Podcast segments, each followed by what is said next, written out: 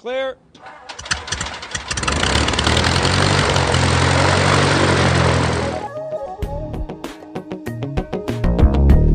You're going to be hearing a little bit of background noise throughout the day, but it's just airplanes, so it's not it's, not really noise. Good background noise. That's yeah, right. this is Right. this is the best seat in the house. That's right. We got skywriters We now. We got Skywriters. We got now. skywriters They- now. does that say UCAP? I can't. It's got a runway in the front yard. And you're on site, Clearland. Turkey Central Ground, good afternoon, sir. Taxi via Foxtrot and Delta.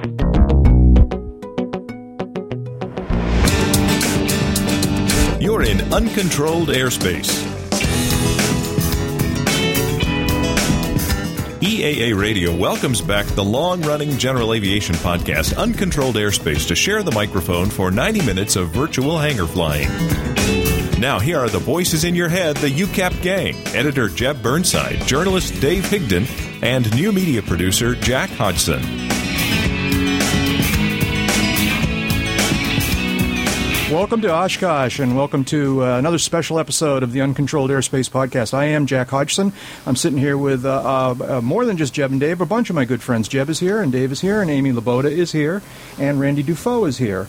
And uh, we're going to just kind of chat for the next uh, 90 minutes or so about. Uh, 90 minutes. Yeah, I know. Who agreed to that?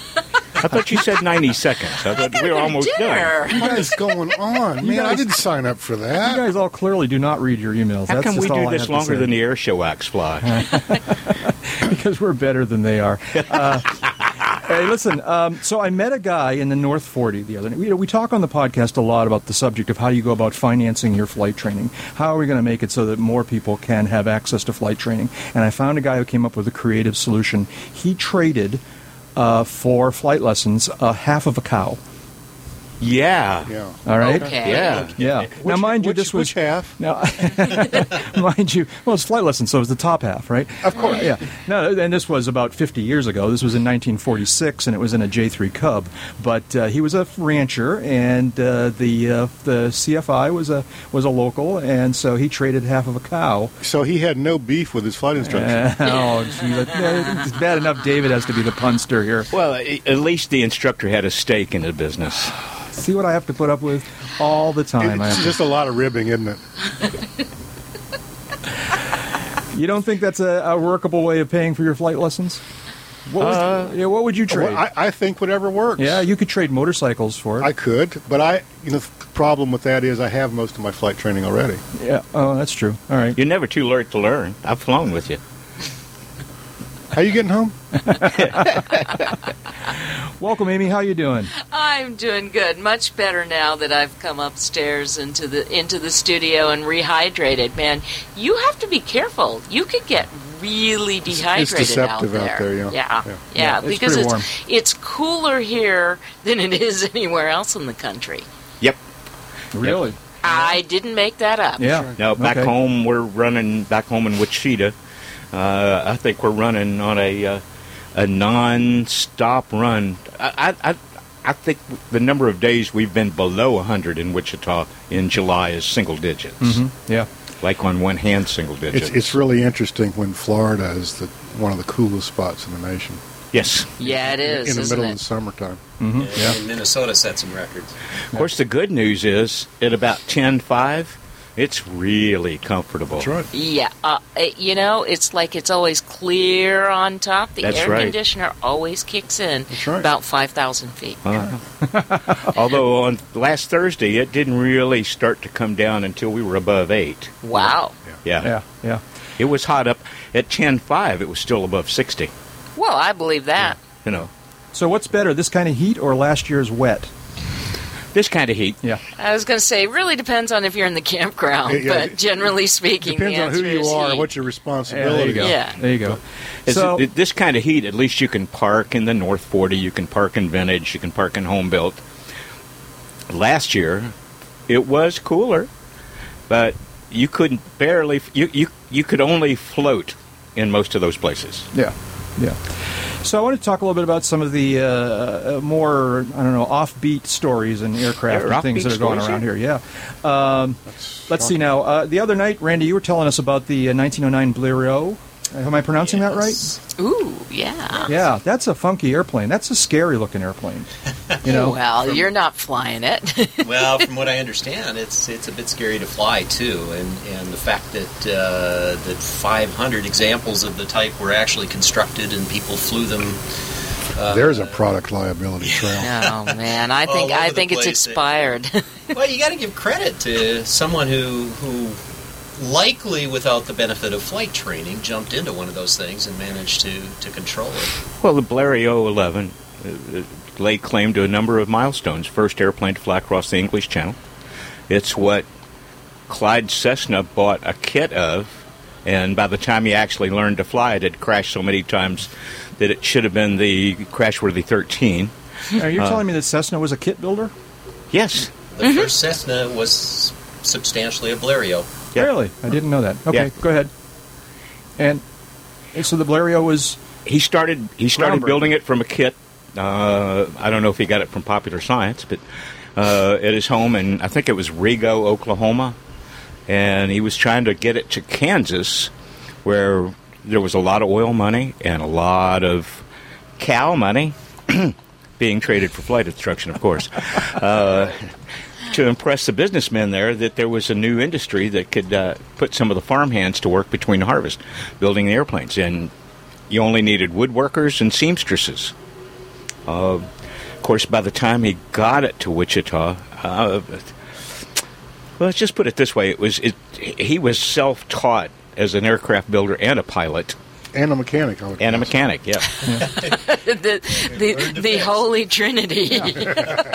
now, Randy. You must be you must be a magnet for these offbeat aircraft because you were also earlier this afternoon telling us about uh, the airplane named after a car. What was this? Uh, the Bugatti. The Bugatti. We all Oh, said yeah. We all, and we all said a car, and you said no, no, an airplane. no, an airplane. Yeah, tell us about this. Mr. Bugatti, uh, in the 1930s, um, So it's the car Bugatti guy. it is the car Bugatti guy, Okay.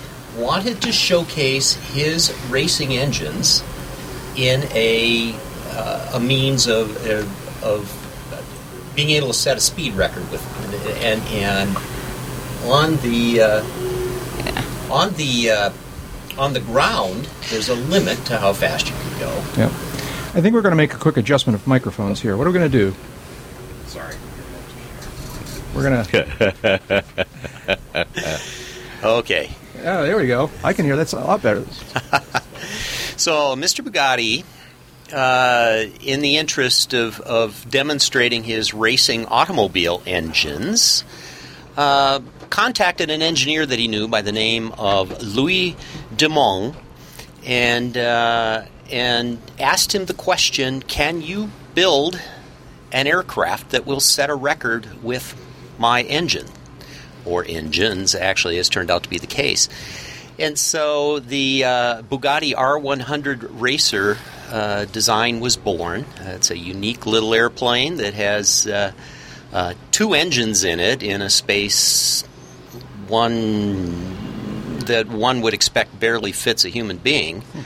Uh, two very large engines, uh, and, and a very small airplane. in a very very small airplane. Um, anyway, uh, ultimately the airplane was was finished uh, was being completed right as the Second World War was starting. Uh, Bugatti uh, was in France, and um, and France had a little uh, uh, had a little trouble with their neighbor, um, and so the project ended. Ultimately, the original airplane ended up in the EAA AirVenture Museum here in Oshkosh. Uh, Okay. it is apparently missing its engines, uh, but uh, but the original airplane is here, um, and it never flew. Huh. and you can still get Bugatti engines. well, yes, you can still get Bugatti engines, although they're they are expensive. Uh, in fact, one of the originals that was in the airframe is available for sale uh, for a cool two million dollars. That's all. Apparently, you can you, you can get a reproduction for a mere two hundred thousand, and, and it does require two. Um, but uh, Does it run? Uh, that would be another question. Uh, but uh, Scotty Wilson, an EAA member uh, from Tulsa, Oklahoma, decided to take it upon himself to build a replica of the airplane and fly it. Uh, and he has brought his project here, and it is on prominent display. Where? where? Uh, it's in the EAA Member Center. Okay. Uh, uh, kind of a showcase uh, project, and uh, uh, it's being built faithful to the original design. It is of all wood, uh, wood monocoque construction, uh, um, and uh, there were no plans. So it was uh, built from measurements off of the original in the museum. Uh, and um, What does he plan to do for power? Currently, uh, they're working on a power plan, but uh, they uh, they think they're very close to selecting a Suzuki power plant of about a 200 horsepower class. Uh, the original engines were 450 horsepower, but they were also very heavy. And uh, in the interest of being able to get the aircraft to fly, uh, they're looking for a, a somewhat lighter power plant, and so um, they're think. But they are going to equip it with two two engines. Now, the way it got its power from the engines to the f- to the propeller is is extremely interesting as well. The engines are behind the pilot. Uh, this is very small tubular fuselage, uh, and they and they are coupled to a, a pair of drive shafts that run up either side of the pilot uh, to a gearbox uh, just above the pilot's knees, and uh, that gearbox then drives a pair of, I believe, counter rotating propellers. It's pretty interesting. Yeah, yeah. We got to take a break here, but uh, I just want to tell everybody this is a, a very special episode of the Uncontrolled Airspace podcast. We're out here on the flight line at AirVenture Oshkosh 2011, and we'll be back after this break. You're listening to EAA Radio. From EAA headquarters in Oshkosh, Wisconsin, this is EAA Radio, the voice of EAA. With leaves in his hair and lineys on his breath, it's Jack Hodgson, defending the New Hampshire countryside from the Green Mountain Boys. Welcome back to Uncontrolled Airspace.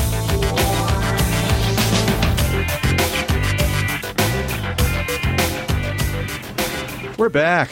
So we're up Back uh, at Oshkosh. up here in this studio in the sky. It's uh, uh, up on the second level. This is the uh, the building very closest to the flight line, very closest to uh, runway uh, uh, 1836 here at uh, Wittman Field. This is the steam room. The steam room. It's a little warm today. Uh, I guess as it gets late in the afternoon, the sun shines in here, and even the air conditioning can't keep up with it. Um, but the the view makes up for it, if you ask me. It's uh, it's really pretty spectacular No, up I- here. I'm not complaining. No, yeah. So uh, it's a little quiet out there right now. Of course, there are no airplanes moving, which actually strikes me as a little unusual. Well, there's Shouldn't a- Well, no, There's there's, some pair departures. taxiing I'm up. seeing the commuters Yeah. going. Yeah. You know, Yeah, it goes a nice for a looking. Comanche out. Yeah. And the big rock concert is going on. We can sort of ba- barely hear it in the background. Uh, one of the reasons we're indoors tonight instead of being out on the porch is because the sound would be too loud out there for us tonight. So we'll be out on the deck on Sunday morning when we do our podcast. And on the Uh, Welcome Center stage Wednesday. and we'll be on the That's well. We'll talk about those things. I just you know kind of setting the scene here. So we're out on the flight line, and there's airplanes in every direction. Um, and There are uh, airplanes high, there are airplanes low, to the left, to the right. If this was a combat zone, We'd I'd be on the ground going, man, I'm glad I'm not up there. We'd be under attack. yeah. So, uh, uh, Dave and Jeb, you guys flew in uh, Yeah. to. Uh, now, let me just get. So, you drove in. You live in. Uh, I'm putting it. I'm pointing. This is That's radio, the- right? radio. yeah. Randy, you drove in because you you live in uh, St. Paul, and uh, and Amy, how did you guys get here? Uh, so I, I, I arrived courtesy of Southwest Airlines. Mm-hmm. Okay. And uh, so these guys did the GA thing, uh. Jeb and Dave, uh, in the Debbie. Uh, Yep. And how did that go? Was that uh, uh, an exciting flight? Last year, it became it kind of entered legend. Your your trip It, up it to almost Oshkosh. did. Yeah, I don't Um, know about legend, but yeah. I- No, um, believe me, it did. did? Yeah. yeah. It- this There was a Twitter hashtag. That's pretty Yeah, much no, says it that's- all right that's- there. that's legendary Yeah, in and of itself. Yeah. Um, no, it was very benign. I, I had, uh, um, in the last several weeks, I had to kind of change my plans around uh, to uh, uh, stop in Georgia on some personal business on the way up. And it, it became known to me that Mr. Higdon had driven himself to uh, the Louisville area. Um, and uh, instead of driving from Louisville up to Oshkosh, I said, well, nuts to that. Why don't I just swing through Louisville and pick up Mr. Higdon? if you lay a great circle uh, course from Sarasota to Oshkosh, it basically goes right over Louisville. Mm-hmm. Yeah. So it, it was a no-brainer, and uh, stopped in, picked up Dave, um, flew on up. So it was a three-leg trip. Um, And the weather allowed you to follow the Great Circle, pretty much. the weather cooperated. There were a, a, the biggest deviation I had was in Georgia, actually. Mm-hmm. Um, uh, departing there and, and heading to Louisville, I had to go 13, 15 miles off course to get around some stuff, but I did it all VFR and uh, had smooth ride for the most part, except when you know dodging some weather and getting kind of between some cells. Mm-hmm. Yeah. Um, so wasn't any really big deal. Um, Thursday Thursday morning, we're bopping out of uh, Clark County, Indiana. Juliet Victor Yankee, looking at Big Bad Red and Ugly from Iowa and Nebraska, headed up, coming right this way. Mm-hmm. And second cup of coffee, and we're like, oh, we should get moving. Yeah, and you know, it, at one point it was like we could go east of Lake Michigan, cut across the top, but that was going to add time and distance.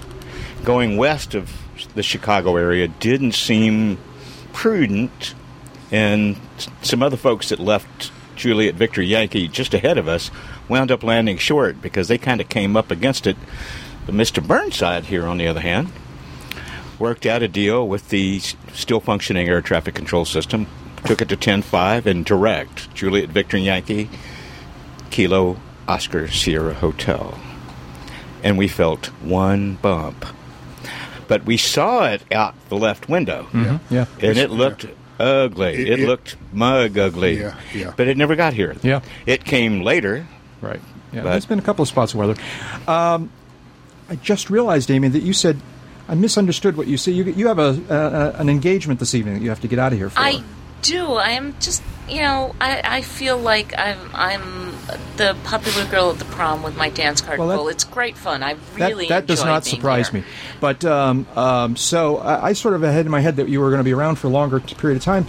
But you've got about ten or fifteen minutes more with us. That's so okay. let's I only so have let's ten or fifteen minutes worth of things to say. It's the first day, hon. It's the first day. yeah, but we stretch ten or fifteen minutes worth of things in a whole hours. and Well, all but that's time. talent. That's Yeah. a really special talent that you guys have. yeah, I'm not sure how to take that. I'll take it as a compliment. Um, what's going on, Amy? How's the what's what's on your radar for the this AirVenture? Well, I I got a new green shirt this morning. I got an EAA radio shirt. This That's a very nice EAA radio shape. That's shirt, right. I might a- add. Um, yeah, there's a uh, something killed the radio star joke in there someplace. yeah, but, uh, more than likely. yeah. So congratulations on that. So you're you, you're doing a regular radio shift. I am. I'm doing around the patch with Amy Laboda Uh-huh. um, uh, from 10 to 11 o'clock, Monday through Friday here.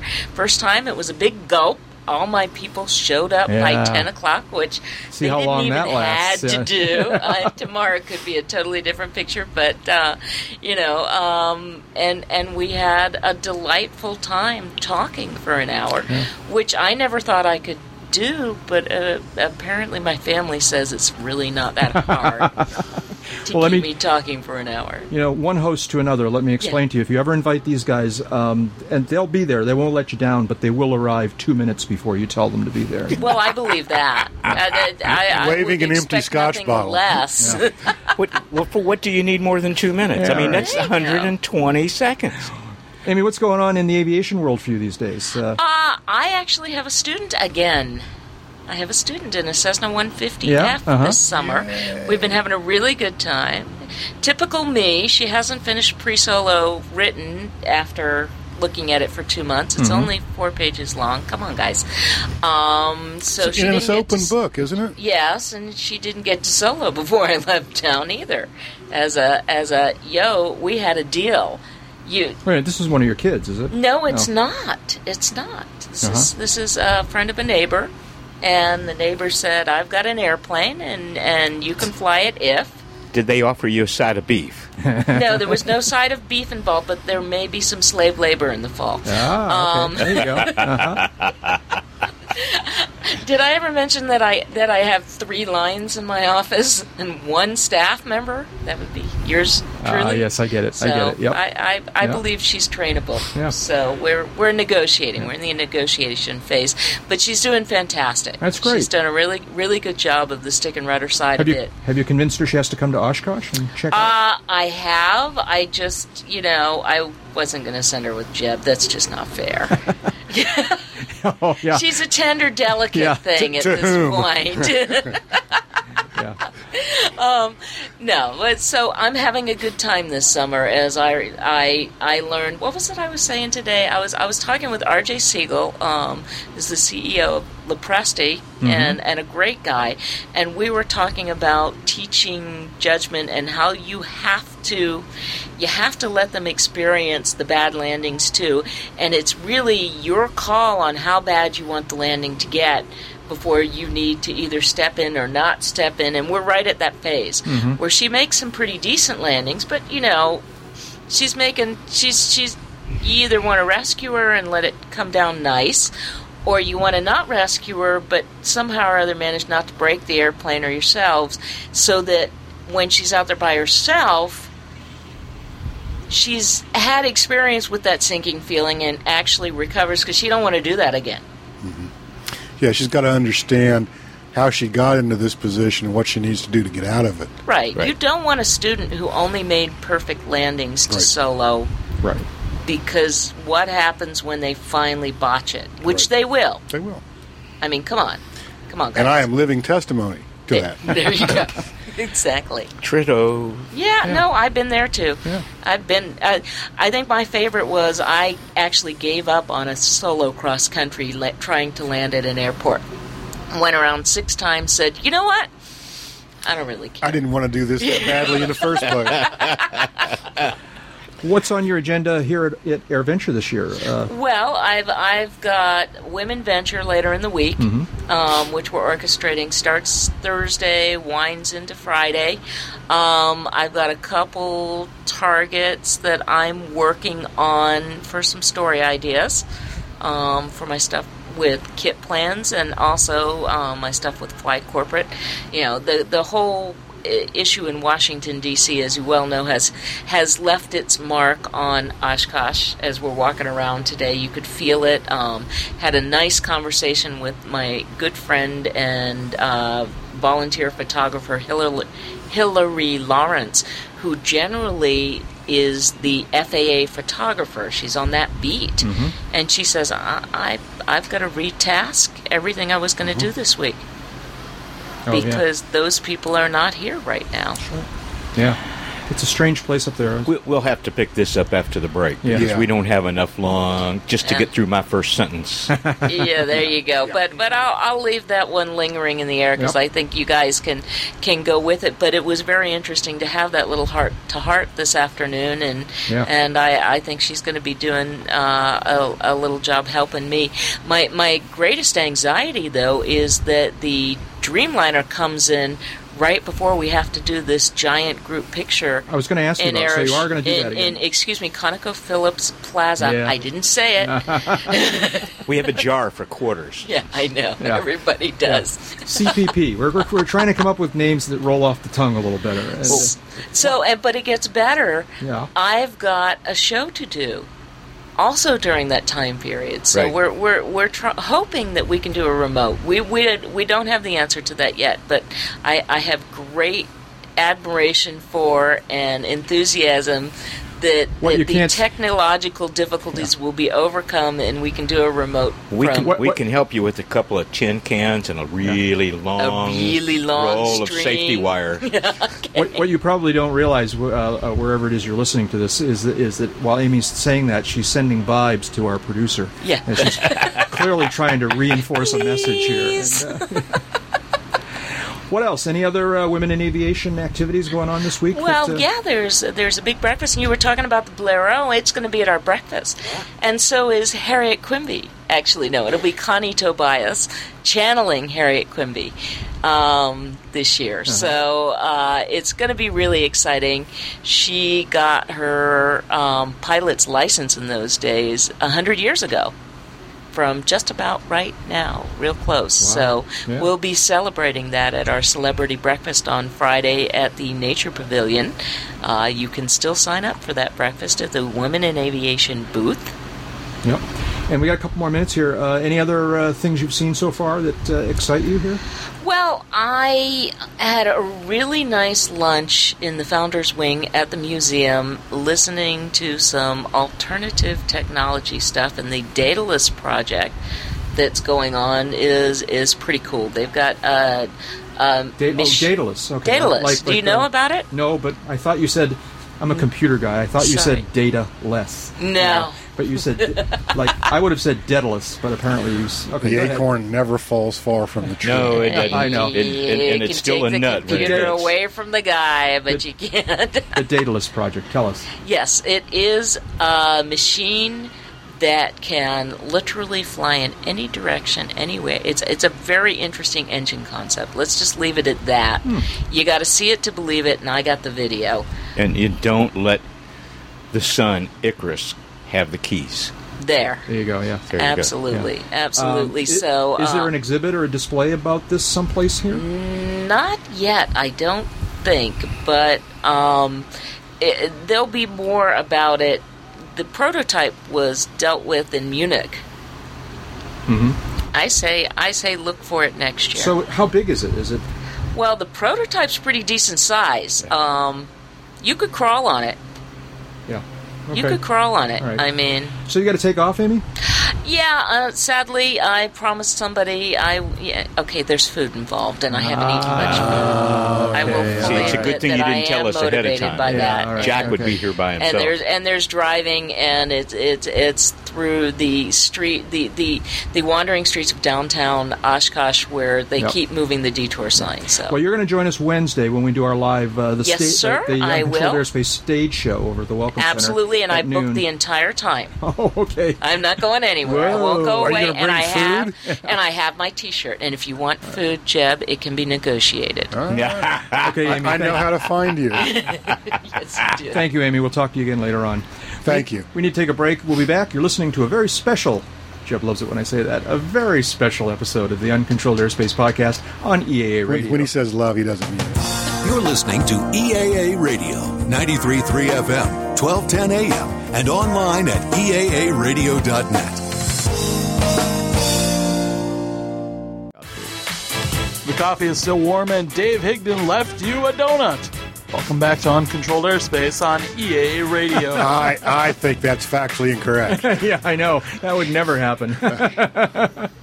Although the only person the donuts are more dangerous around uh, than Dave is Jeb. Yes, that's true. Yeah, that's, That's true. true. Yeah. So, hey, we are starting to see airplanes here uh, uh, uh, working at uh, at Oshkosh. I saw uh, we got airplanes landing on uh, one eight out here. I saw a. Uh, a red airplane of some sort was making the Jack Roush approach to uh, to one eight, and uh, But did it better. and but yeah, uh, and uh, there's just a lot of activity. I'm seeing a lot of airplanes up on uh, 927. I'm seeing less here on on uh, the north south runway, but uh, I mean, there have been a few trickling around on the. Uh, Yeah, I think there's a bit of a cross on 1836. Is that what it is? Where's the flag here? I don't know. I can't see a flag. Oh yeah, there they are. Oh, it is cross. Look at that straight cross.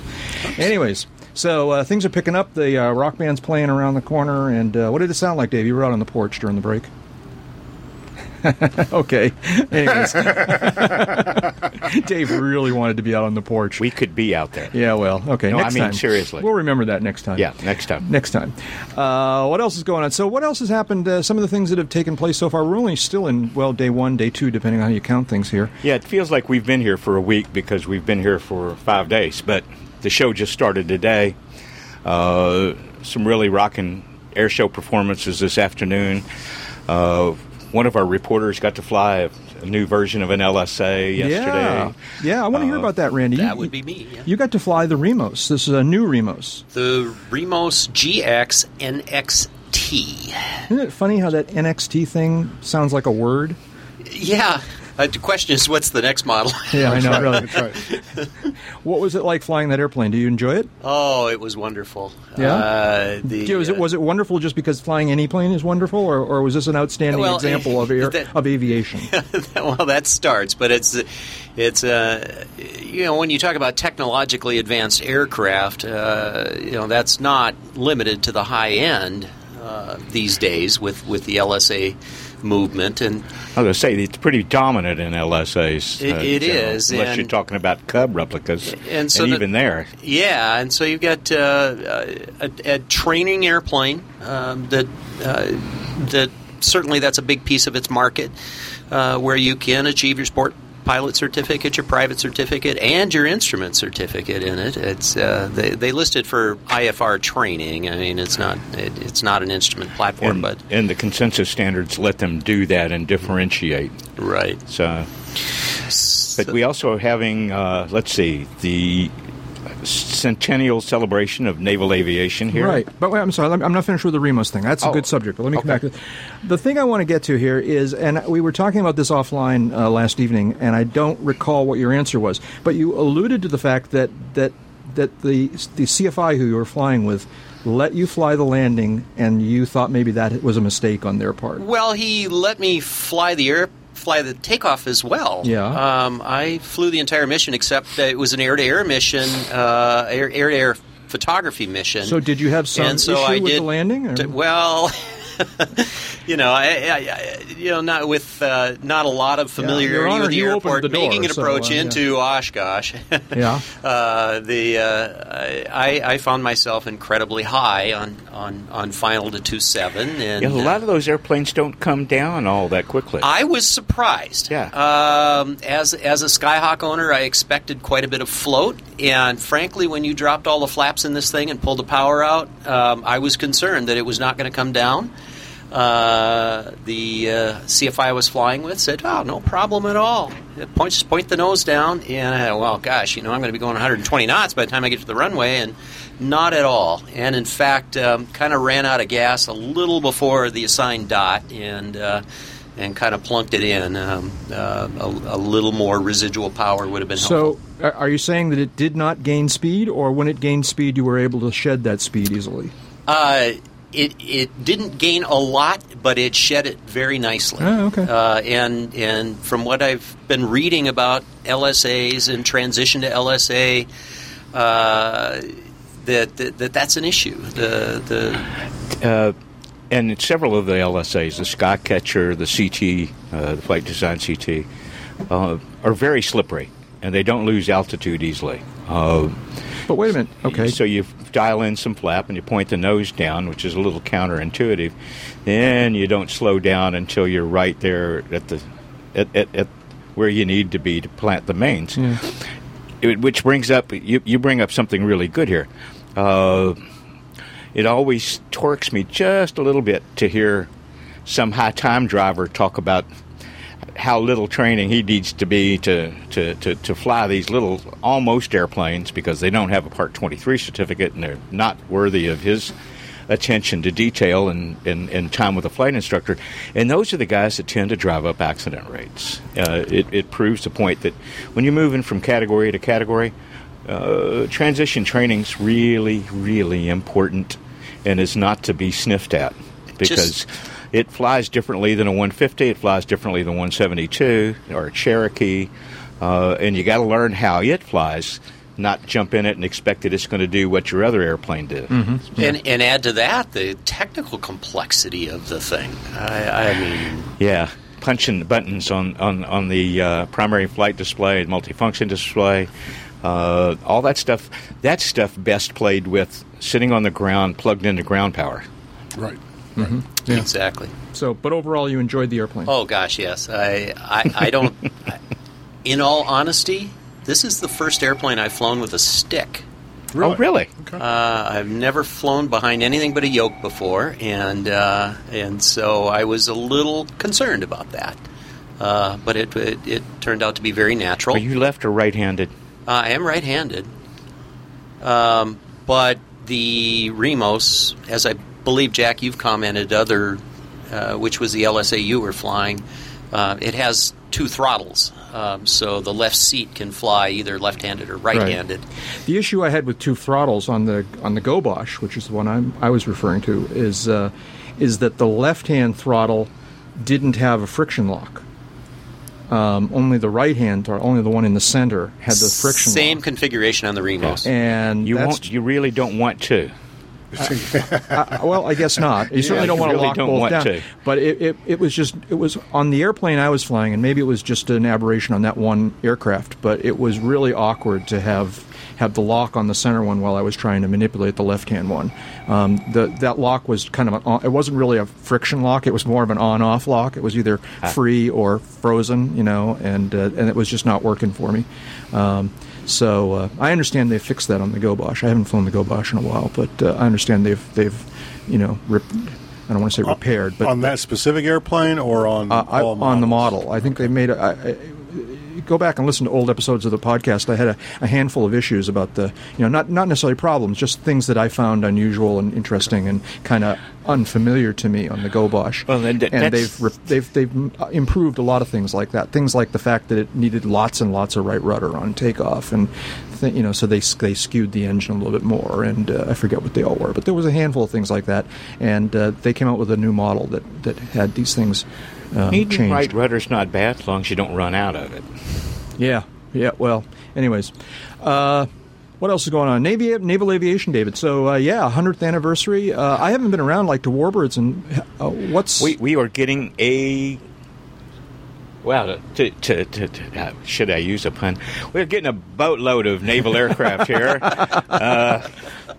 Several several carrier groups worth if everything shakes out like they expect, and when we get down to uh, the weekend, the expectation is that they will have representatives of naval aviation going back to almost to World War One yeah. uh, and doing some airtime here. Uh, it's also the 100th anniversary of Daher Socata, uh, the company that makes the TBM 100. And it seemed like there was somebody else celebrating a centennial here, and it's slipping my mind at the moment. I know it wasn't Uh, Jeb. airmail. I'm sorry? Airmail. Airmail. That's right. That's right. Thank you.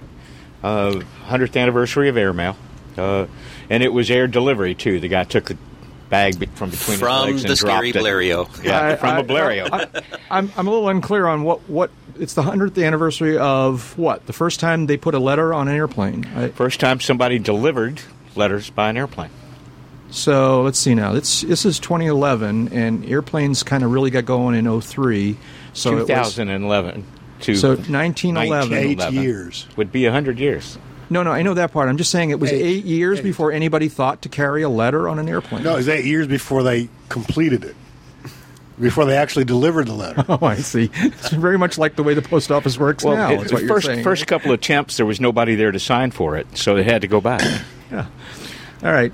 There's a lot of things going on here at. Oh, uh, we're Air- going to have a 787 Dreamliner here if everything goes according to Hoyle. Yeah. Why why is there a DC nine on on um, uh, the ramp formerly known as Aeroshell Square? Is that a DC 9? I believe it is. Yeah. It's a good question. Why, why, why is it there? Uh, I don't know. I was looking at it having today. A jarts competition. yeah. And what okay. competition? Jarts. You remember Okay. the lawn dart Sure, thing? Sure. Yeah. Okay. We'll figure that out during the break. We'll, we'll we'll come back with an answer to this and many more things in just a few minutes. But we do need to take a break. We'll be back. You're listening to a special episode of the Uncontrolled Airspace A podcast. very on special episode. EAA Radio. With leaves in his hair and linings on his breath, it's Jack Hodgson, defending the New Hampshire countryside from the Green Mountain Boys. Welcome back to Uncontrolled Airspace. David, you like that one, huh? Okay. Uh, we're back again uh, here out on the flight line at uh, AirVenture Oshkosh 20, 2011 and uh, having a good old time and uh, talking with my friends. And, And we, we got a lot of stuff coming, and there's still parking available. Yeah. Right. still parking That's right. available. No lines, no waiting. You were mentioning a lot of the uh, the soon to be arriving airplanes uh, earlier. Fifi, when is Fifi supposed to arrive? Uh, I think Fifi is due in Thursday or Friday. I'd have to look at the schedule. Not till then. think, yeah. Wow. Okay.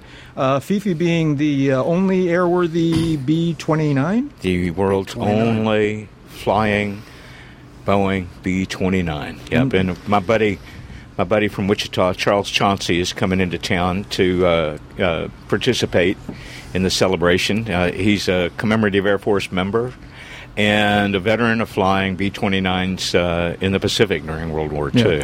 Now, the B 29 was a, was a notable uh, strategic bomber during World War II.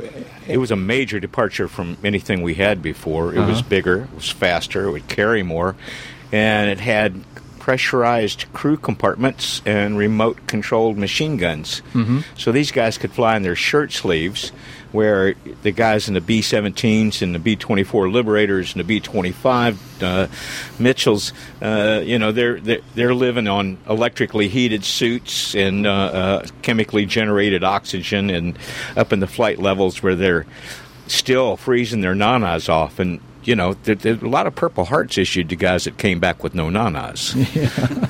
now and uh, yeah, No, okay. no, no, no, um, and uh, see now I can't even bring this up now. Um, the B twenty nine. Correct me if I'm wrong. The B twenty nine was most notorious though for being the aircraft that delivered the atomic bombs. Well, that's uh, I wouldn't say notorious. I'd say uh, well known. Yeah, yeah.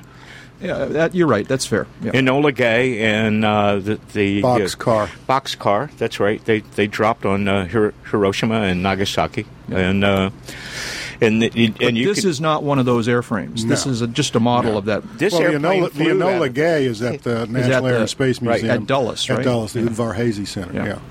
Yeah. A box But this is the same kind of airplane. Be in Yeah. It's, the- it's the Air Force Museum. Yeah, Dayton. Yeah. Yeah, yeah. Yeah. So and they were Um, they were all built in Wichita. No, I'm really looking for. I don't know why, but I'm really particularly looking forward to It's a seeing this big airplane. airplane. I'm, I'm really looking forward to seeing this too. Yeah. Yeah, this will be very cool. She came through town uh, years ago on a CAF fundraiser. Yeah. And, and I'm hoping that, that it does more than just you know land and be on display and take off. I hope it flies a couple Oh, times. It's supposed to be flying in some of the. Uh, uh, we have a number of big warbird and naval aviation things uh, scheduled to happen here, particularly Thursday, Friday, and Saturday. Uh-huh. Great. Uh, so, Excellent.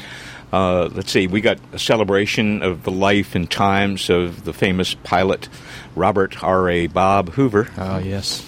Uh, including a Shrike co- that, like the one he flew. Uh, they are commemorating the life, career, and design genius of Burt Rutan here this year, and we're expecting conceivably one of the largest collections, uh, assemblies of, of Rutan designs. And for those that only know him from scaled composites, prior to that, he had a company called the RAF, Rutan Aircraft Factory. Right, yeah. And we're expecting Mr. Rutan to come in in a very rare bird all its own. Really? One of the one of the two or three remaining Beech starships still flying. Oh, very cool. Yeah, yeah. he'd never yeah. let that puppy go. Yeah. And, and and I know that there's a chainsaw waiting for him back in Wichita if it ever came time. loose. Yeah, I know. They tried hard to collect them all, and, and They did a them. good job. Yeah, that's so sad, but. Burt seems to to accumulate those kinds of equipment. He did the same thing with electric cars. Remember, he, he was a big. He didn't build the electric car, but he was a was an early adopter of, of electric cars. Well, and- and then the the car company that made them went way out of their way to collect them all. And What I remember- GM? I'm- I don't- GM Evo? I or- don't, I don't remember exactly, but uh, Well, Burt Burt was the original designer of the Starship. He built what was it, an 83% scale or 85% scale? 83, 85, yeah. Uh, it debuted at the National, then called the National Business Aircraft Association meeting in uh, in Dallas, I believe it was in 1984. Three. Uh, 1983. and they scaled it up to full size. And Scaled Composites was bought by Raytheon Corporation and was part of the same family as Beech at the time. Right. And I think that airplane might have been part of the package. I don't know uh, Mhm. how he came by it, but he's held on to it. There are a couple of others, uh, including one managed by an airline pilot that I met uh, on a road trip recently. Right. So- Now, one of these w- flew chase for the Spaceship One flights. It was very visible there. I'm wondering. Mm-hmm. that's the one Mr. Rutan has. yeah, that's going to be cool. Wow, a lot of cool airplanes are going to appear. They're A not lot of here cool yet. airplanes. but, we're, we're looking I mean, out on a whole bunch of Oh, his yeah. easy Yeah, right here. I, I, Right. I, I, I They're stand corrected. There are- to the south, but we're looking at the north pointing end of them. So okay, yeah. Um, something that's a little different here this year uh, is that there's a much larger helicopter presence.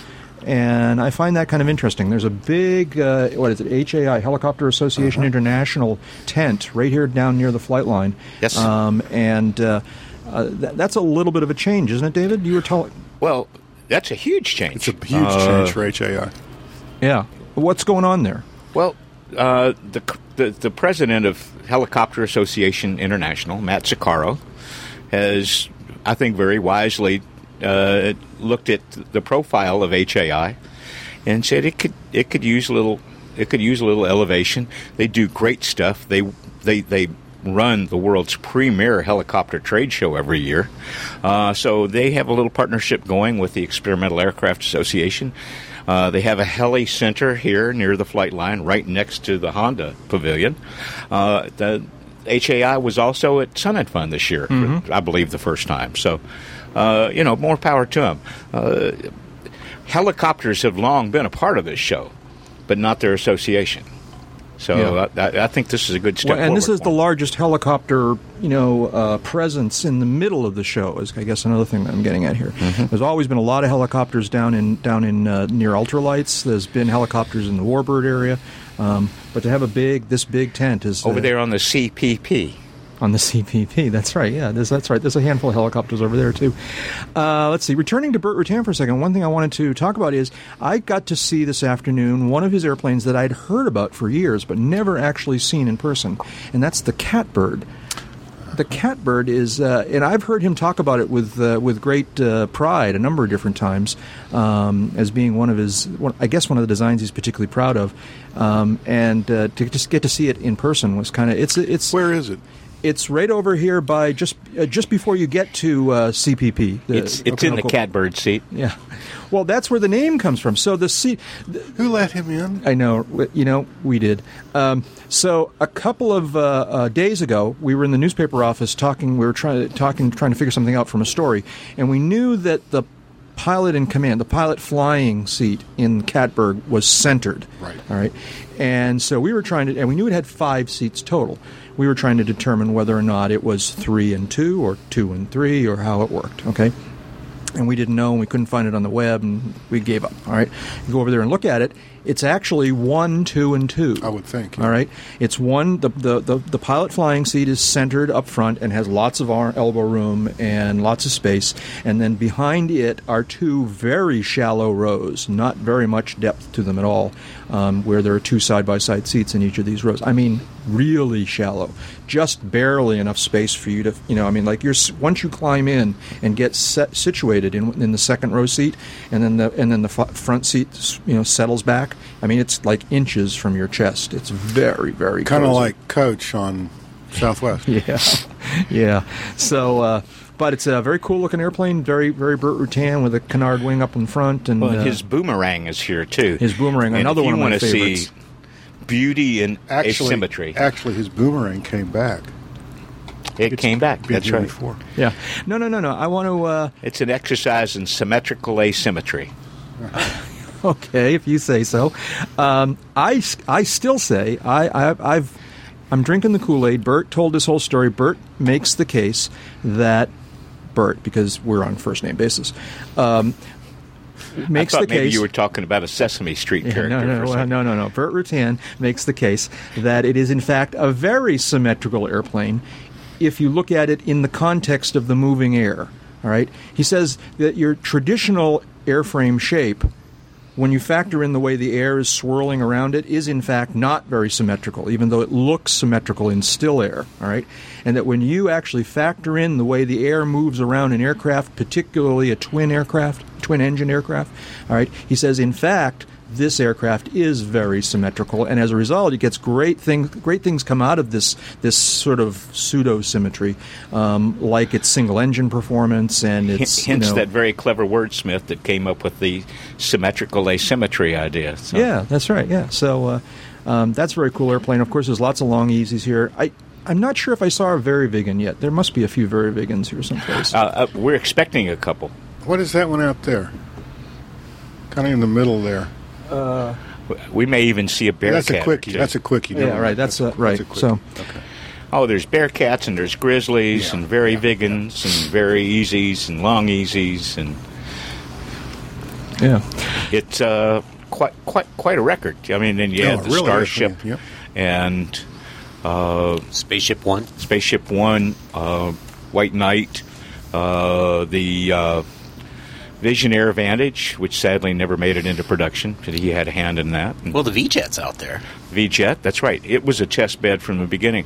It was designed to test very small turbofans in like the 500 pound thrust category. Right. That was the, in some ways, the genesis of the very light jet program. Uh, Yep. You know, uh, program or whatever you But want to call it. in airframe programs have always been moved forward by the availability of the correct engine, Mhm, and that was yeah. an example of that. Yeah, that V-Jet was very cool. I remember that flying here one one year. I would have uh, liked one of those. Yeah, me too. Me too. I, you know, I see it here every year because now it's it's been given to the museum, and so it's on display here every year. And I, I go and kind of take a look at it every year because it's just a cool looking little airplane. Oh, you're the guy they ordered those bibs for. it's exactly right. Yes, it's not.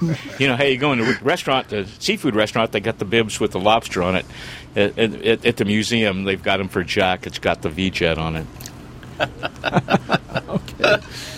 You, you're not going to be invited back. Yeah. I can tell that right now. Uh, on a little bit lighter note, I uh, let's see. Now there's a uh, um, a new social media site that I came across. They have an exhibit over here on the far side of uh, Conoco Phillips Plaza. Um, Conoco. Uh, what did I say? Conoco. Conoco Phillips Plaza and uh, CPP. CPP and uh, West Ramp. West Ramp. Um, Still in a quarter. You can call me Jay, and you can call me Ray. Just don't call me. eh, never mind. Um, so. Uh, New uh, social media site for pilots, uh, hangarchat.com. All right. I went on site and looked at it. It's kind of interesting. It's very Facebook like, which, you know, is kind of pros and cons. But How uh, novel. Uh, hangarchat.com. Here's the interesting thing about hangarchat.com. You go by their little, it's an outdoor booth. They've got a you know square ground with a canopy and a helicopter for some reason uh, sitting in the middle of it with their logos all over it. Um, there were 11 people, staffers, in this booth. All right, 10 of which were women. All right, and one of which was a guy. And Uh-huh. Sit down, Jeb. Sit down. No, no. I, I, uh, and I went up to them and I said, I said, 10 women, one man. If this is the demographic of your site, sign me up. You know, so.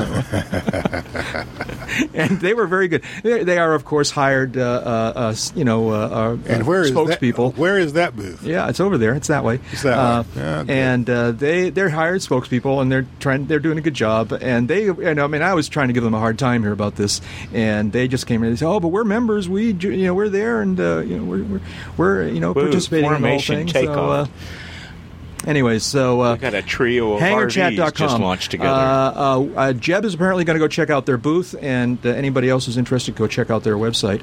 Uh, anyways, uh, we need to take yet another break here, so uh, uh, let's just uh, take a little pause here. We'll be back. You're listening to a special episode of the Uncontrolled Airspace podcast on EAA Radio. With more episodes than appendages, they'll have to stop counting soon. It's Uncontrolled Airspace on EAA Radio. You mean we got past nine? Yeah, there you go. We did it. We're back uh, up here on the uh, in the studio in the sky at uh, Wittman Field at for AirVenture. It's Oshkosh, like a penthouse 2011. view. That's right. Yeah, uh, it's, it's a sauna in the sky. It's a That's little right. it's a little That's warm right. up here today. The but, steam uh, room yeah. at Oshkosh. Yep. And uh, and the uh, rock band is uh, is playing on around the corner, and the airplanes are coming and going, and uh, the sun is REO setting. Speedwagon. Yep. That's right. And, All is uh, good. Which All is just good. looking at their photographs, they don't have near as much hair as they used to. I'm not sure they qualify Some in of the us hair got band the same category. color. Unlike you, huh? Yeah. All right. There you go. Hey, listen. I have a question for you. What if they shut down the FAA and nobody noticed? no, seriously. All right. So um, it wouldn't last long. That's what. in the latest of uh, of the uh, never-ending financial adventures that we're going through here in the United States, um, on what was it Friday, the uh, the FAA reauthorization fiasco reached a whole new level of, of interestingness, and they reached a point where they were no longer allowed to pass another continuing resolution, and so they just They just Well, went home for the weekend. It, it dude. got it got a little bit more uh, interesting than that. Yeah. Um, uh, as I understand it, um, the, the, the FAA. we- We've talked about this in a lot of prior episodes. The last time the FAA was had a full authorization bill was something like 2007, and uh, since then that bill was enacted. It, it lasted two three years, and they've had to extend the FAA's authorization for periods of time since then. I'm told reliably 20 some odd times since certainly since 07, but in, in a Yeah. shorter time frame than that. And um, most recently, uh, basically, um, um, some members of the House decided to have some fun and put into the uh, their version of the reauthorization bill um, legislation that it would eliminate essential air service support for some communities. I, I'm, I'm led to believe three communities, all of them in the state of Nevada, which is not coincidentally the uh, home state of the uh, Senate Majority Leader, Harry Reid. So the Senate couldn't agree to that. The House wouldn't agree to anything else, and that's where we are. Yeah. But And- why why did they not? Were, am I correct that they, for some reason, were limited from passing another continuing resolution? No, no, no. No. That was that was the determining factor. It was in the House version of the re, re, the authorization extension legislation. Oh, I see. Okay. And uh, the Senate wouldn't agree to it, and the House wouldn't back down. Yeah, but so here we are in one of the more intensive aviation intensive environments um, you'll ever find. All right, and the FAA is largely shut down, but you wouldn't know it. Well, you can go walk through the uh, I forget what it's called, the FAA building over Yeah, here, the, uh, over here next to the right. tower. And uh, I don't know about the Federal Pavilion. I haven't been through there yet. But the FAA building's probably on half staff. Yeah, I'd call it quarter staff, but I get Yeah, I, I don't know. I, I saw Elk City people were there. Um, uh, some other people were there. Um, basically, um, as I understand it, uh, the FAA has, well, to put it in words, has sharply curtailed Yeah. its presence here this year. Uh, it's not official. It's highly unlikely that the administrator will be here. I, I had the opportunity to speak with him by telephone yesterday during Mhm. an interview for the newspaper, and um, it, it's all but decided. I think, and reading between the lines, I think it's pretty obvious he's not going to come. Mm-hmm. Um, some of the explanation would be because it would look bad, because there are 4,000 FAA employees on furlough. And all that's true. Um, this is the world's greatest aviation celebration. Mm-hmm. The FAA um, is an agency that actually made that happen, helped make that happen, has been a supporter and partner of EAAs in making this event uh, come to life and making it what it is. And um, there's what 10% of the, air, the civil, civilian aircraft in the country that go through Oshkosh on any given year. Yep. Um, and um, we don't have an administrator. We don't have some high, some other high level officials from the FAA. And I, I just think that's penny wise, pound foolish, um, and uh, a variety of other things that I probably shouldn't say on an, on an open radio frequency. Um, but it's also very interesting to me, and I'm going to come up with some numbers here before uh, we do this again. Uh, well, before Sunday anyway. Uh, how many countries? How many other countries sent their aviation officials to this event? Mm-hmm. uh, for the experience, for the, the networking, for the intelligence gathering. Um, you can bet the Chinese are here. Yep. Yeah. Uh, it, the whole thing is just i- is it's just there's no way to run a country. It's no way to run an agency, and uh, um, there's some guys in a cave somewhere just laughing their butts off. Yeah. Now, just to be clear here, and I don't dis- I don't disagree with anything you just said, but just to be clear, the FAA operational people, the tower and ground controllers, are That's a very good. That's a very good point. Um, air traffic control people uh, from the FAA are here. They are here in force. They are here as they normally would be. I uh, also had the opportunity to go through a tower tour the other day and spent some some quality time talking with the tower manager. Um, and and we'll, we maybe talk about that later. And that's Also. true around the rest of the country, not just here. That's right. That's right. That's right. air traffic control is on un, unaffect. Well, I mean, they're, none of them have been sent home. I guess I won't Right. say it's unaffected, but that would none of them. have that been would sent home. ratchet up the financial devastation to billions a day for for major businesses in this country, not just the airlines, but the people that sell them fuel, serve them food, the hotels that host them. Uh, and so we've got controllers here working, we've got ground people working. We're missing some that volunteered to work with students Uh-huh. at Kid Venture. We're missing some that volunteered to, to come here to work with the, uh, uh, the the type clubs. The high level meetings are not the only thing that's suffering here. Uh-huh. It's uh, it, it it's cut down to the level of the rank and file, and it's a level of pettiness and foolishness that's unbecoming of the lawmakers. that they take a weekend off and let 4,000 people get thrown out of work temporarily because they needed to go home and raise campaign money for Well, 2012. I, I think it's entirely becoming of those lawmakers. That doesn't mean that it's not childish and immature and unprofessional and uh, inappropriate.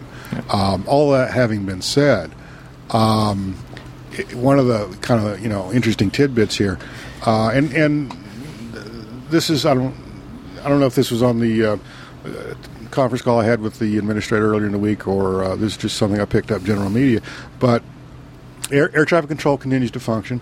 The FAA is continuing to conduct inspections of uh, both general aviation and commercial aviation.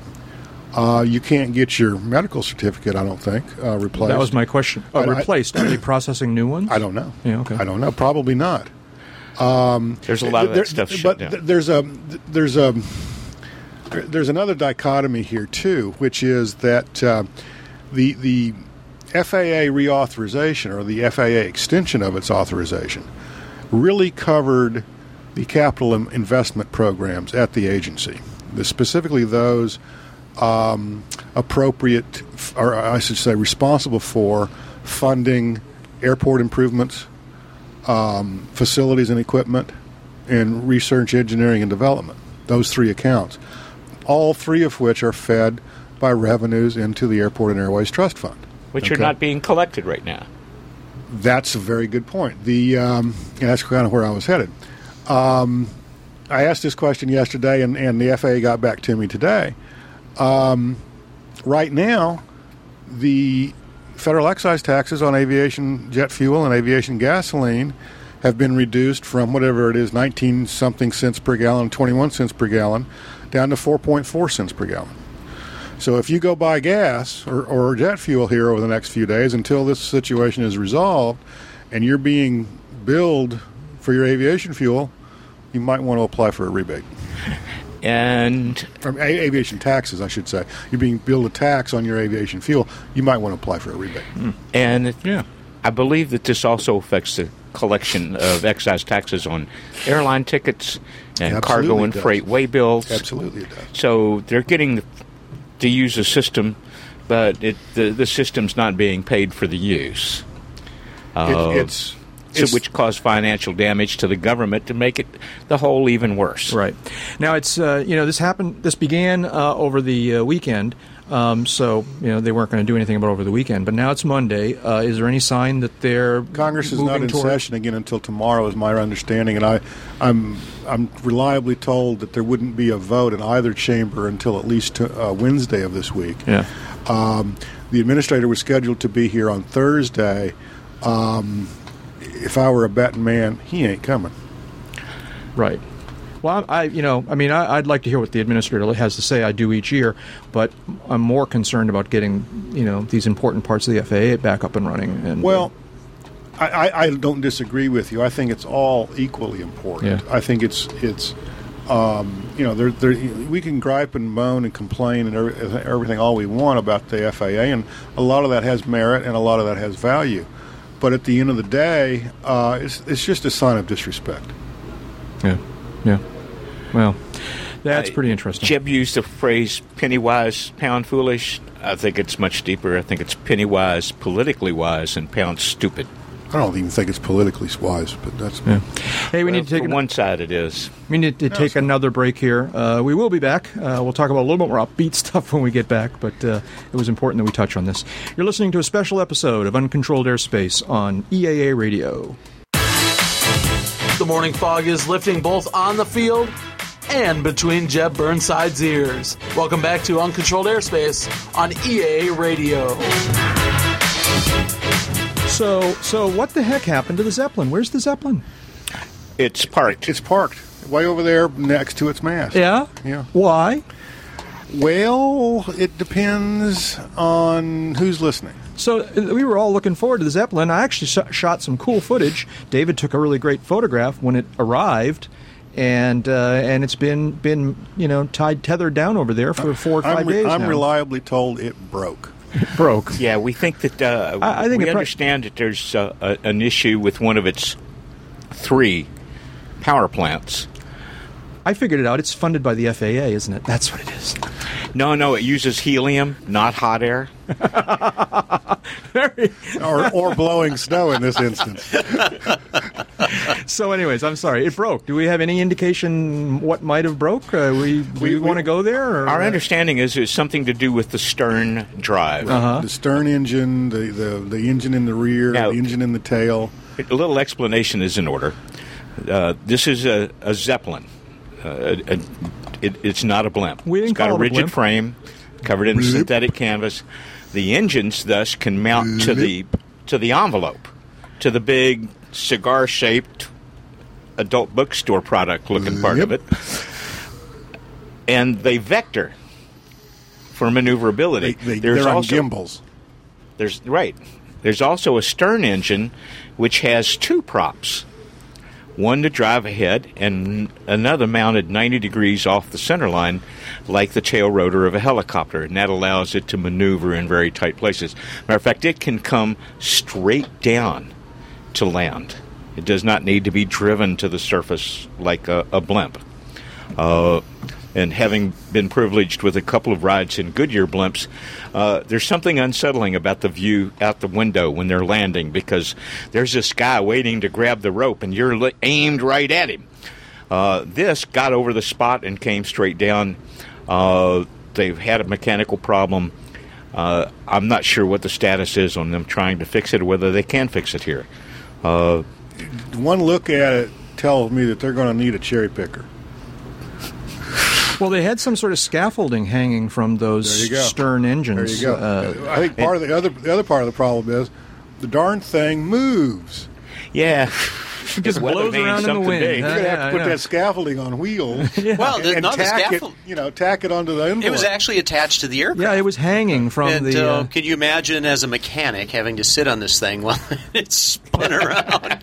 well, you know, Gee, Marge, I don't know. Hand me that monkey wrench. Well, Let me see if I can grab this thing next time it comes by. It, it's tethered by the nose, and then there's this castering tail wheel thing, which makes me wonder: Do you need a dirigible tail wheel rating to fly this? anyways, it would be fun to see it flying around here. I hope It, they it can really get it back would. together. Uh, we, and, we, uh, we, we were kind of looking forward to the well, sight I'm of it. sure they're di- as disappointed as the rest of them. yeah, yeah. I wonder how many AMUs it's going to take to. Uh, Um, Well, and it was built. considerable. It was and a built lot in of Germany, so yeah. AMUs are, are aircraft maintenance units. Aviation Uh, they're maintenance airship air- airship, airship ma- ma- maintenance units, units. yes, Yes, that's right. Yeah.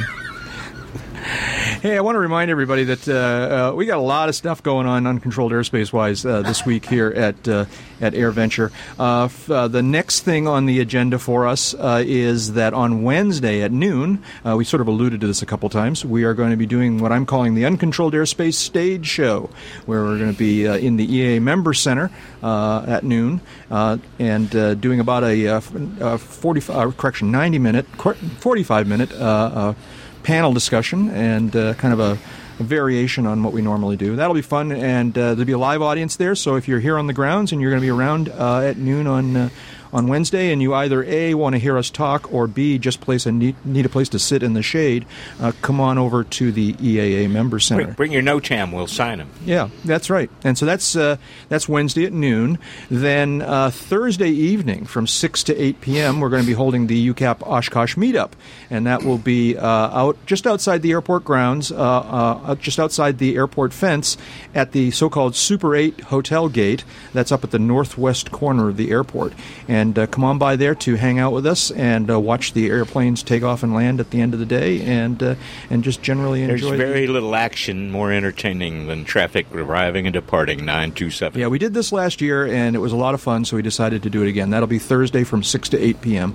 And then finally, uh, uh, next Sunday, the final day of uh, AirVenture 2011, uh, we're going to be doing UCAP number 247, and that will be Sunday morning at 9.30. Uh, back here at the radio station, we'll be actually out on the front deck watching the airplanes come and go. It's uh, always a, a, a real joy to be out there. And, we should have an see all that interesting guest activity. or two for that as well. Yeah, we're gonna looking forward to having a lot of fun friends stop by on Sunday morning. So that's uh, some of the uh, uncontrolled airspace activities to round out this uh, this year's AirVenture. One other item I just thought I'd mention. Uh, I, I can't imagine anyone else would want to hear. Anyone would want to hear more of me this week, but I will be participating in the Aviation Journalists Roundtable tomorrow morning at the Welcome Center. My my calendar, my electronic calendar here says ten to eleven. I I tend to think it's actually eleven to twelve, but uh, an official sch- schedule will tell you what the uh, real deal is. Yeah, and so you you you faked somebody out. Right? I did. I, I, I- I don't know how I did it, but um, um, they consider me an aviation journalist. I, who, who'd have thunk it? I know. Huh? I know. Uh, let's see now. What else is on my list here? Um, the There's a list? Jet Aerostar. All right. There's a Jet Aerostar. Now, on one level, it's kind of cool. Uh, it's got two, uh, uh, I don't know what you call them, fan jets or whatever, Yeah, um, yeah. under each wing. Turbojets, Turbojets, replacing the Turbo uh, fans. Turbo turbo fans. Thank you. Um, and uh, I saw a YouTube video of this thing flying, and it does, does fly. fly. It goes pretty fast, or at least it looks like it on the. Well, they, they moved the ground underneath. Yeah, well, maybe that's what they did, huh? Uh, what's the story about this? Is this a good Don't- idea, or is this just a don't intellectual know. exercise? Or? It- to me, it's probably just an intellectual exercise. Um, it- the only thing it really does is is um, give the Aerostar and all of its system engine and engineering issues a much faster place, a way to get to the accident site. yeah, okay. there, you know, and, it, and it's over here. It's over, you know, sort of in between the. Well, it's in the exhibit area, and uh, the the jet engines are not as big as I, w- I would have expected. The the sort of enclosures are fairly big, but then when you actually look, the engine is not very big in there. It gives it kind of an Messerschmitt ME 262 That appearance. yeah, as a matter of fact, it you're does. right. That's we we that is- talked about that. Yeah. Yeah. So uh, I don't know what that's all about, but uh, our, it's just the way the the um, the nacelles are faired into the wing. It, they've got that kind of flat frontal area surface that was uh, first really seen on the ME two sixty two. hmm Yeah.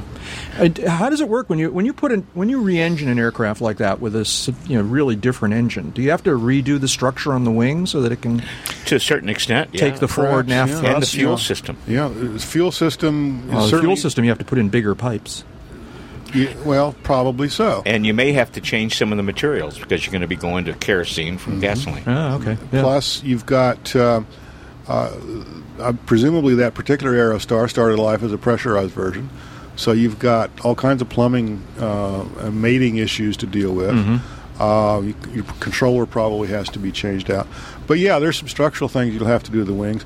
I would I would guess that those turbine engines full up with their accessories and their cowlings and, and the pylons and everything else probably weigh less than the original piston engines. Yeah, well, I wasn't so much talking about hanging them from structurally, but just taking the forward thrust. You know, when when they're pushing, you know, they probably got more. I don't know what you call it. You know, thrust more. Uh, That that's hopefully so because that's part of the idea. Yeah, that's, right, that's, yeah. per, that's pretty much the idea. I don't know. Um, I, I'd have to scratch my head over that one a little bit. Uh, I, I'm I'm not an engineer, and I don't play one on TV. I'm hearing a rumbling sound. I'm wondering if there's an aircraft arriving. Has anybody seen anything Well, we've had here? some round engines. Uh, over Could be here. the concert. Uh, No, and we Dave got tells us you can't ultralights flying concert. down. The farm is uh, more active than down in the ultralight area than it's been in a couple of years. The Warbirds area is going to be busier than it has been in years. Uh, the North 40's filling up. Vintage is overloaded with old airplanes and young people. Uh, man, there's just it, we're going to have another night show. Uh, there's going to be another concert by the Lieutenant Dan Band. Um, it- You, really haven't missed in, you haven't missed much if you're not here now. Yeah, There's he- still he's, time. he's he's here from the Chamber of Commerce. I know, Dave. You really ought to make sure you go to this AirVenture thing. You seem Yeah. to. You th- I think you'd enjoy it. I, uh, I, I, I may- have to try to get around. Yeah, yeah. So uh, let's see. One other thing on my list here, Jeb. Uh, uh, Jeb will, I know, be pleased to hear that I was over by the Skynet booth today. They, Sky, Skynet has a booth. Well, the, the assimilation continues. They're calling themselves, uh, I don't know if it's the state of Georgia or some Georgia university, um, but there, there's a booth over here, and they have two little uh, uh, RPVs, uh, little, uh, you know, sort of large scale. Remotely piloted vehicles. Yeah, but they're, and they're, but they're sort of large, you know, remote RC airplane sized. Um, but they're clearly intended for much more serious I applications. than looked at him. I couldn't get remotely inter- interested. yeah, that's you know I was looking at these things and I'm going you know Jeb's must be I think Jeb's right these are these are the early robots right there that's like that's a that's going to be a character in one of the uh, Terminator movies before I, long I'm expecting Honda's robot Asimo. That's right, Steve. To do the test flying in Honda jet. So. you, you wanted him to do the 5K run. I runway want him to do the runway 5K because they say he can run at almost at, at about four miles an hour, So let's just ex- straight and in turns. Let's so, just clarify what you're talking about here. The Honda Jet booth or the Honda aircraft uh, display Right, over Honda here. Jet. They've brought along the Asimo robot, which is one of these somewhat famous uh, uh, experimental robots. and that I always pronounce it like and- Asahi beer. I don't know Asimo. how. Is that how you say it? Asimo. I- Asimo, Asami. yeah, I, I, I mean no disrespect. I just don't know how you say it. But uh, and and being a technologist, I'm fascinated by it. But it's probably going to be kind of creepy to look at. And uh, Oh, we had a conversation at NBAA this past year. y- wait, you and the robot? Yeah, yeah, seemed to be a nice guy. Uh, I, his English is better than my Japanese. well, no, there's another joke there too. Um, I'm so- not going to do that either. 'cause so- I'll probably pay for it. This thing can walk, and you say it can run. They're claiming it can Yeah. run, and so you think it should be in the foot race, huh? Okay.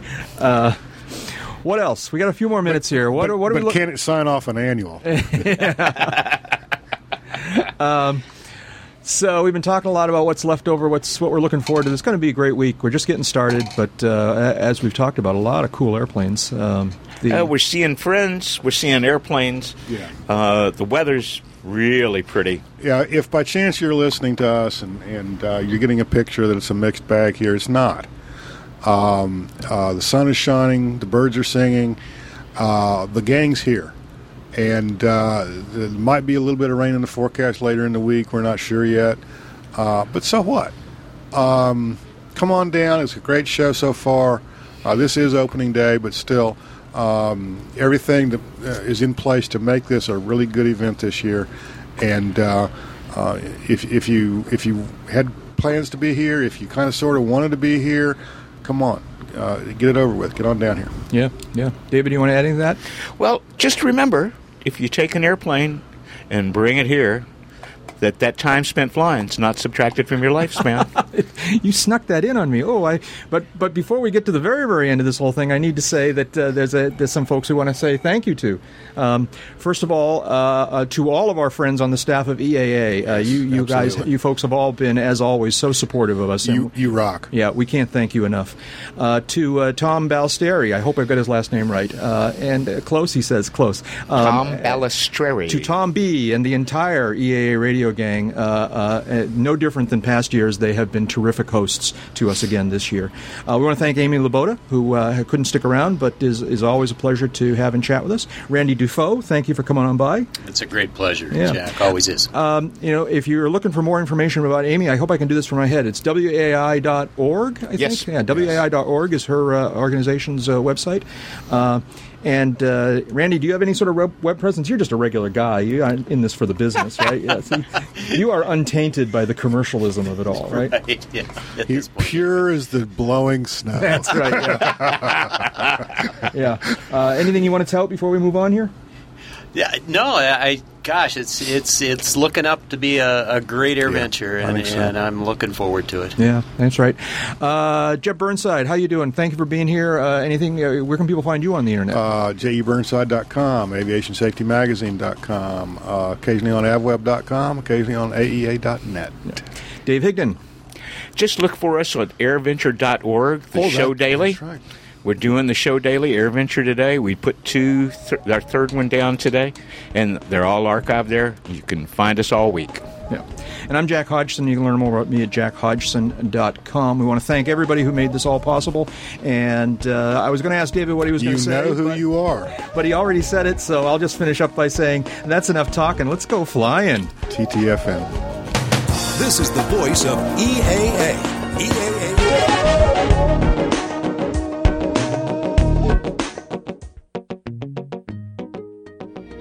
Welcome back to public television's masterpiece pilotage.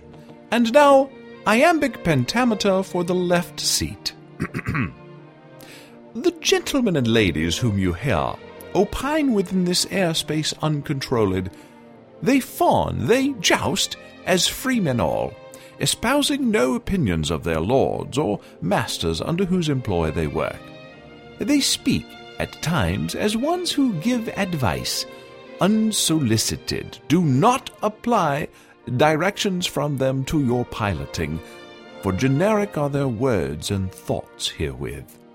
Mark well this thought. When piloting your plane, consider well your very circumstances. Remember training that you have received, and fly the airplane, although this you knew.